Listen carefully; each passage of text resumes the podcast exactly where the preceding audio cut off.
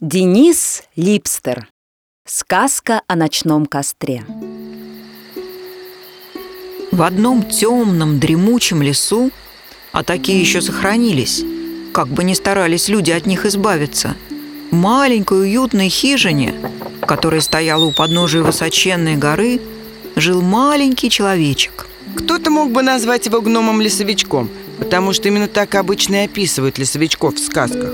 Аккуратный кафтанчик, валенки и колпачок с помпоном, который он носил холодной зимой. Самое интересное, что этот человечек на самом деле присматривал за лесом. Может быть, из-за того, что он одевался как лесовик. Может быть, потому что он на самом деле был лесовиком. А может быть, ему просто нравилось, когда в его доме царил порядок и уют. Как бы там ни было, он всегда очищал тропинки от всякого мусора, помогал освободиться зайцам и перепелкам, угодившим в капканы и селки, и делал еще очень много полезной и незаметной работы. А еще каждый день он собирал немного хвороста, чтобы в конце недели закинуть огромную вязанку валежника на плечи и подняться на высоченную гору, у подножия которой стоял его домик. Там, на самой вершине, была небольшая полянка, на которой всегда горел костер. Этот костер был волшебным и никогда не угасал. Наш маленький герой не знал, кто и когда его зажег. Он знал только одно. Перед тем, как уйти в ту далекую страну, где у каждого старика есть свое кресло-качалка, тарелка каши и чашка какао, отец похлопал его по плечу, а это по меркам суровых лесовиков считалось даже больше нежностью, чем трогательные обнимашки, и сказал. Запомни, сын, один раз в неделю тебе придется подниматься на вершину горы и бросать в пламя волшебного костра охапку хвороста. Маленький хранитель лесного порядка не стал спрашивать, зачем это нужно. Во-первых, он привык слушать отца, а во-вторых, живущие в дремучем лесу привыкли не задавать лишних вопросов. Поэтому после того, как ранним осенним утром его отец собрал тощую котомку, еще раз хлопнул его по плечу и ушел в сторону заката, он стал каждую субботу подниматься на вершину, бросать хворост в пламя и молча смотреть, как солнце медленно тонет в кронах деревьев. Ему это даже нравилось. С полянки на вершине открывался прекрасный вид. Он любовался красотами и грелся у огня. А иногда даже запекал пару яблок или картофелин, что приносил с собой и ужинал с видом на горы и лесные просторы, щедро делясь птицами. Так продолжалось много-много лет. Каждое утро лесовик просыпался, наводил порядок в лесу и откладывал немного хвороста для костра. А в субботу просыпался пораньше, заворачивал в платочек пару яблок, немного сыра и ломоть хлеба, брал флягу с родниковой водой, запирал дверь своего домика, чтобы белки и ноты не устроили в нем бедлам, и отправлялся с охапкой валежника на вершину горы. Вот только то ли зайцев и медведей в лесу прибавилось, то ли ветры дули все сильнее, то ли деревья становились все старее. Но ежедневная уборка леса отнимала у него все больше и больше сил. Просыпаться субботним утром стало все труднее. Живут же некоторые. Ворчал он, поднимаясь в гору с очередной вязанкой хвороста. Почистили зубы, выпили теплого молока и легли спать. Ну кому он нужен вообще, этот костер на вершине горы? Спрашивал он у кролика, который попал в ловушку и терпеливо ждал спасения. Его даже не видно снизу. Пару раз в субботу он даже всерьез подумывал о том, чтобы никуда не идти. Но всякий раз вспоминал голос отца, как тот неловко трепал ему вихры, когда они сидели у костра, раздраженно швырял еловую шишку в чащу, забрасывал на спину охапку веток и поднимался на гору. А потом наступила зима, и гном заболел. Тот декабрь выдался особенно тяжелым.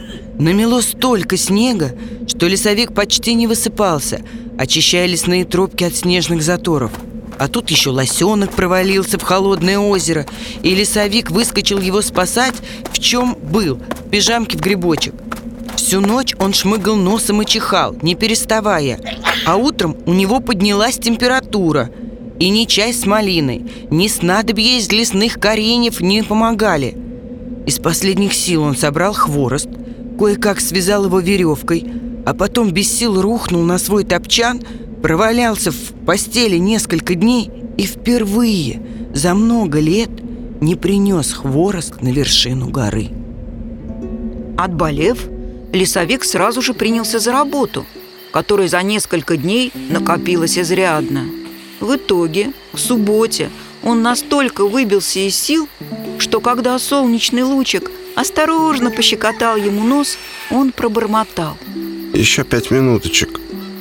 Перевернулся на другой бок и уснул. Когда он снова открыл глаза, солнце уже висело высоко в небе. Он вскочил и чуть не споткнулся о вязанку веток, лежащую возле его лежанки. Сначала он сильно разволновался – что опять не отнес хворост на гору. А потом... Потом лесовичок неспешно осмотрелся и понял, что ничего не случилось. Воробьи, громко чирикая, дрались за самую вкусную семечку.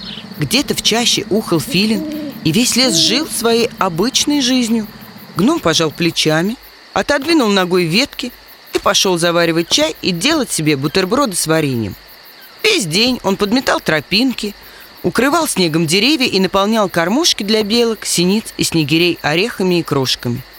А вечером задумчиво посмотрел на связку веток у кровати, перешагнул через нее и лег спать.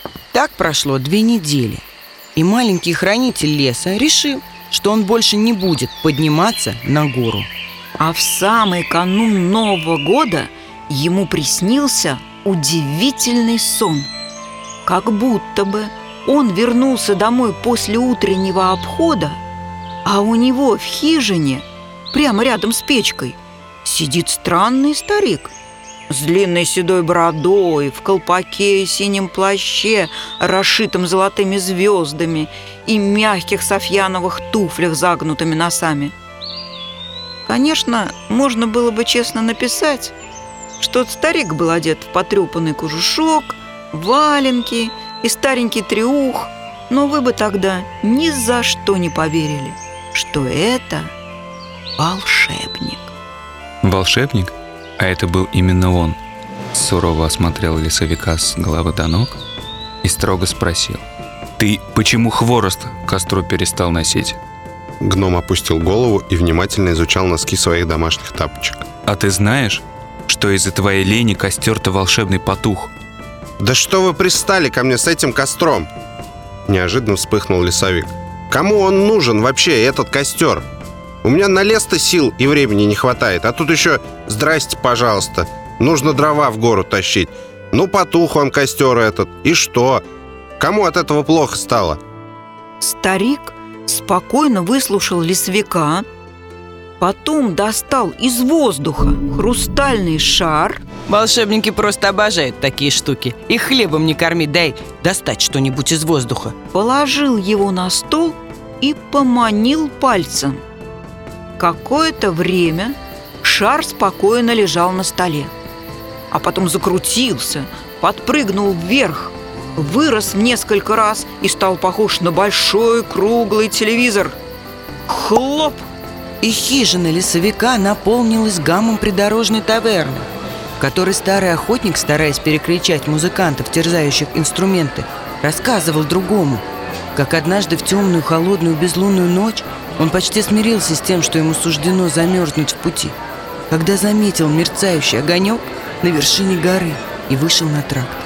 Волшебник щелкнул пальцами, картинку тронула рябью, и кабацкий шум – сменился тиканьем часов в детской спальне.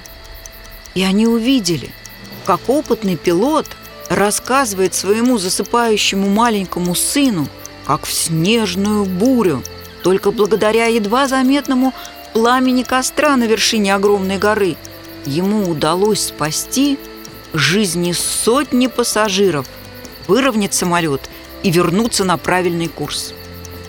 Потом шар показал, как возле костра греются продрогшие дети, которые отправились в поход, заблудились и три дня ждали, когда их найдет спасательная экспедиция.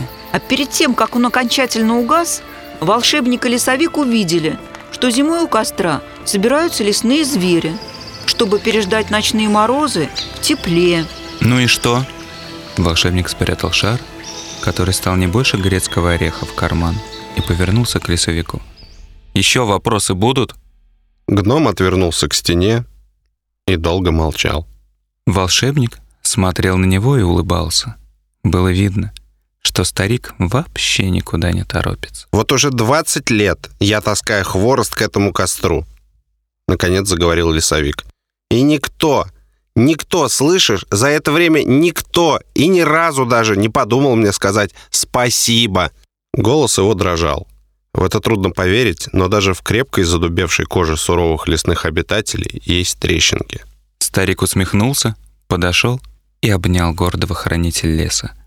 «Ну что ты как маленький, правда?» Спасибо ему никто не сказал. Так он и обиделся аж до слез. Ишь ты. Может, ты слышал, как люди солнцу спасибо говорят? А звездам? Да они все хорошее, что есть в их жизни, воспринимают как должное. Слушай, да что я тебе рассказываю? Вот ты каждый день кроликов из капканов достаешь. Так от них ты много благодарности получил. Волшебник взъерошил гному вихры, совсем как когда-то делал его отец, и продолжил. Признайся уже сам себе, тебе нравится дарить людям тепло. Пусть даже они и не знают, как много ты для них делаешь и во что тебе это обходится. Поэтому перестань капризничать, бери хворост и отправляйся разводить костер. Да, сегодня же Новый год, поэтому я принес тебе подарок. Вот смотри, это волшебный факел, который никогда не погаснет, и хворост для него не нужен. Он тебе пригодится на случай, если снова захандришь и костер потухнет. Только давай договоримся, хандрить и капризничать ты будешь нечасто, хорошо? Когда гном проснулся, у его кровати лежала аккуратно связанная вязанка дров, а на столе, как огромная свеча, стоял маленький факел, горевший аккуратным ровным пламенем. Он свесил ноги с кровати, почесал затылок, а потом улыбнулся и начал решительно одеваться. Солнце еще сладко потягивалось, собираясь подняться на небо, а лесовик уже прибрался на полянке, развел костер и завтракал запеченным яблоком, собираясь встретить рассвет. И костер больше никогда не угасал. Поэтому, когда тебе кажется, что ты сбился с пути, нужно просто присмотреться, и ты обязательно увидишь его пламя.